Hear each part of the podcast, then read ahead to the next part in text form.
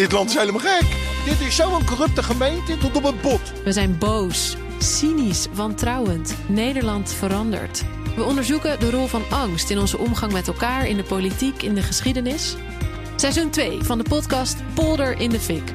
Waarom we zo bang zijn. Abonneer je nu in je podcast-app. Politiek verslaggever Leonard Beekman. Leonard, goedemiddag. Goedemiddag. We gaan het uitgebreid hebben over de petitie Onverdeeld Open. De petitie van Mona Keizer tegen het corona-toegangsbewijs. Ruim 640.000 mensen hebben hun steun al betuigd. Voelt minister Ernst Kuipers deze druk al? Vroegen wij ons af. Ja, ik was vandaag bij hem na het uh, torentjesoverleg en hij komt nog wat koeltjes over. Hij zegt: Er is weerstand, dat zie ik. Maar er zijn ook heel veel mensen die nog kwetsbaar zijn en die moeten we beschermen. Maar toch heb ik hem iets horen zeggen wat ik Kuipers nog nooit zo duidelijk heb horen zeggen. We hebben geen enkele intentie op dit moment om 2G in te zetten. En 3G wordt op dit moment wel ingezet. Uh, en dat moet proportioneel zijn. Ik heb er ook bij aangegeven, op het moment dat we daar vanaf kunnen... dan uh, willen we daar dolgraag vanaf.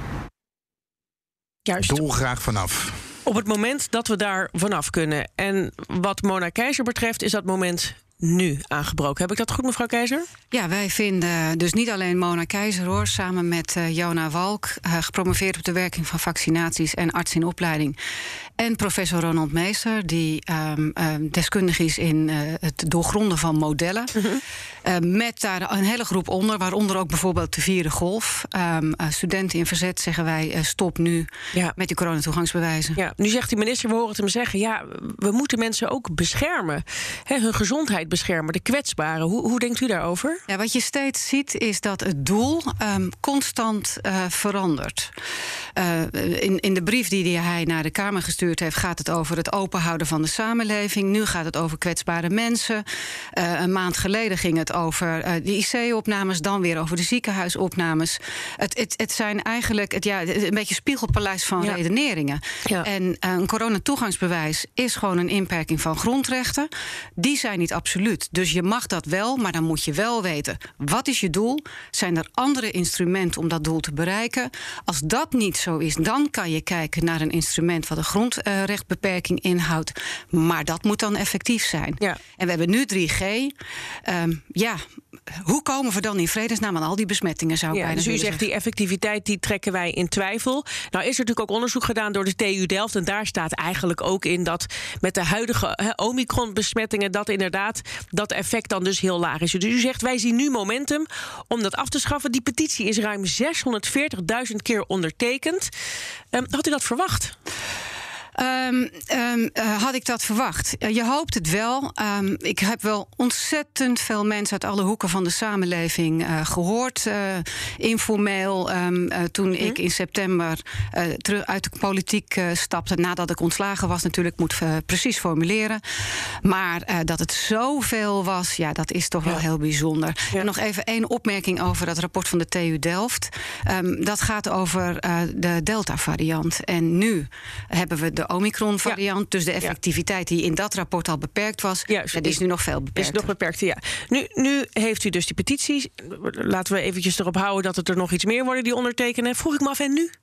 Nou, we willen er 1 miljoen. Gewoon omdat het een mooi rond uh, getal uh, is. En dan wordt de impact ook groter. Ja, maar en dan? Stel en dat hopen... het kabinet zegt... ja, we houden het gewoon in de gereedschapskist. Wat, wat dan? Ja, het is natuurlijk uiteindelijk aan het kabinet en aan de wetgever... om hier een besluit in te nemen. Dat is niet aan mij.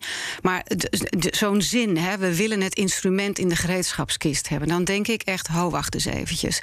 Dit is een instrument, dat is een grondrechteninperking. Je hebt een doel en kan je dat doel op een andere manier bereiken? Nou, volgens mij kan dat uh, prima. Als het doel is het beschermen van kwetsbaren, dan zul je dus moeten kijken wie zijn dat. Nou, dat weten we.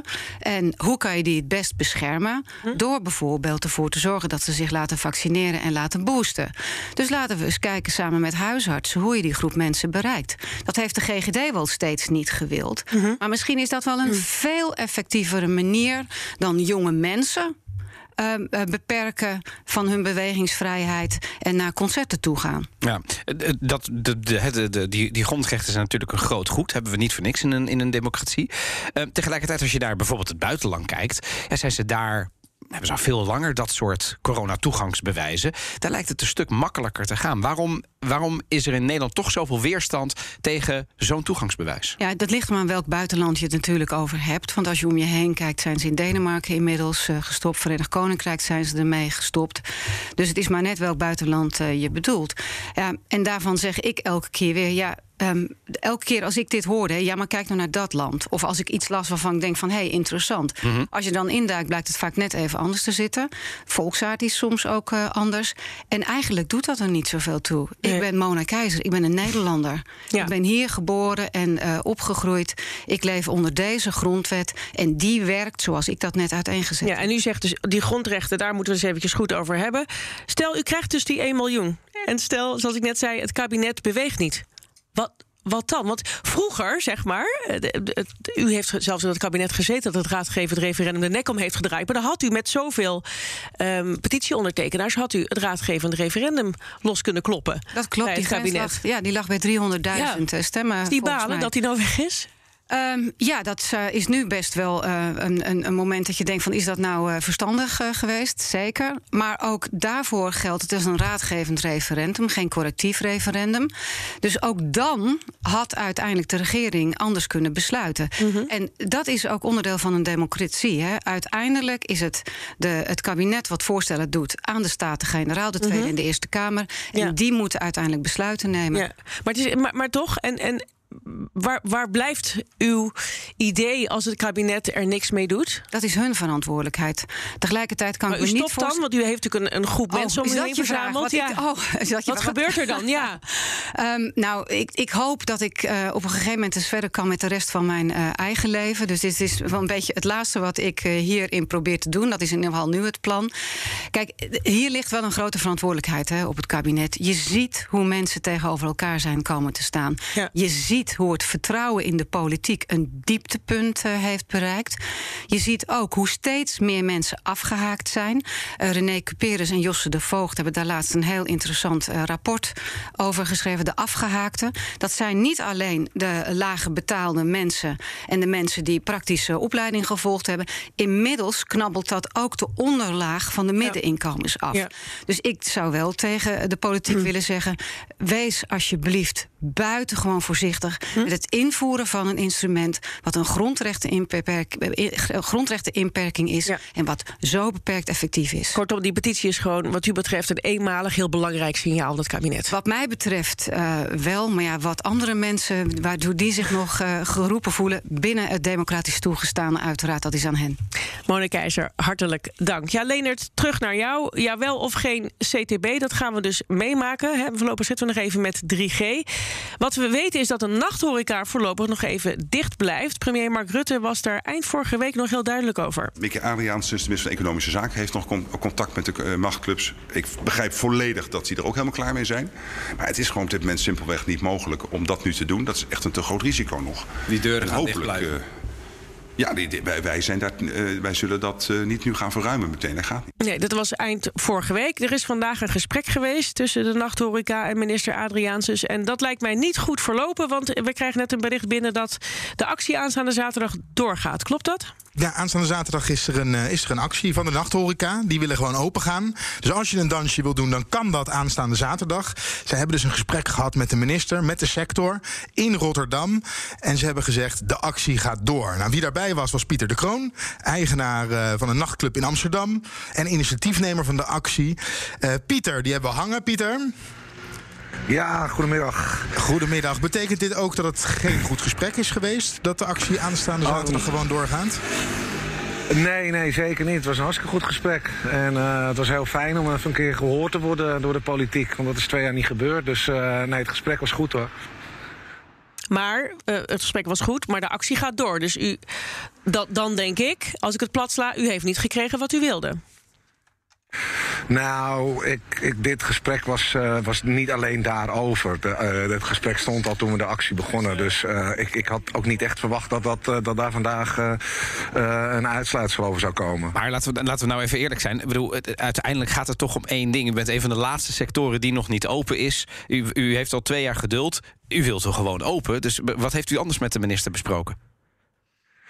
Nou, uh, nou ja, hoe we ervoor staan en hoe de afgelopen twee jaren zijn geweest. En uh, dat soort dingen. En ze heeft aangegeven dat in principe 15 februari het volgende weegmoment is. Nou ja, dat wisten we allemaal al. maar ze eindigt het gesprek wel met te zeggen dat ze deze week er wel mee aan de slag gaat. En dat ze hoopt dat ze vrijdag misschien iets van perspectief kan geven. Okay. Dat kon ze niet beloven. Dus dat is eigenlijk een beetje de strekking van vandaag geweest. Ja. En dan zeggen wij dan...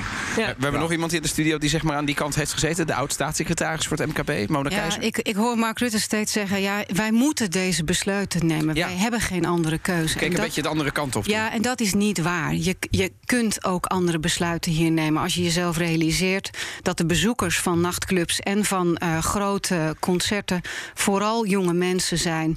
Uh, kan je daar op een andere manier uh, mee omgaan. En ik denk dat het voor deze sector echt wel de hoogste tijd wordt. Ja. Uh, meneer De Kroon, zaterdag ja. dus open, actie. Um, ja. hoe, hoe gaat u dat organiseren? Uh, nou ja, de, in Amsterdam zijn al clubs al uitverkocht. Dus dat is al een goed begin. Maar kunnen we gewoon een good old uitgaansavond verwachten wat u betreft? Ja, in principe wel, ja. Ja. En ik heb al aangegeven, ook weer in dit gesprek, en dat sluit ook wel een beetje aan op Mona Keizer. Uh, de jeugd doet dit nu al, hè. Die, dit is, het is niet dat ze nu uh, tot, wachten tot wij open zijn. Ze zoeken elkaar al de hele tijd op. Ze zijn op huisfeesten, uh, illegale feesten. Dus dan kan je het beter bij ons in een gecontroleerde omgeving doen. En ja, dat hebben we vandaag ook heel duidelijk proberen te maken. Dus ja, ik hoop dat daar wat ja. mee gedaan wordt. En wilt u dat dan met het coronatoegangsbewijs of zonder het coronatoegangsbewijs dat open gaan, meneer De Kroon? Wij wij doen dat nu met corona-toegangsbewijs, omdat de gewone horeca dat nu ook moet. Uh, vonden wij het wel zo een goed idee om dat ook te doen. Dank Pieter de Kroon van de Chicago Social Club in Amsterdam. Ook dank aan politiek slaggever Leonard Beekman. En nogmaals ook dank Mona Keizer. Tot uw dienst. Ook Hugo Reitsma vind je in de BNR-app. Superhandig die BNR-app. Je kunt alle programma's live luisteren, breaking nieuwsmeldingen. Je blijft op de hoogte van het laatste zakelijke nieuws. En je vindt er alle BNR-podcasts, waaronder natuurlijk de belangrijkste, Boeken zijn in de wijk. Download nu de gratis BNR-app en blijf scherp.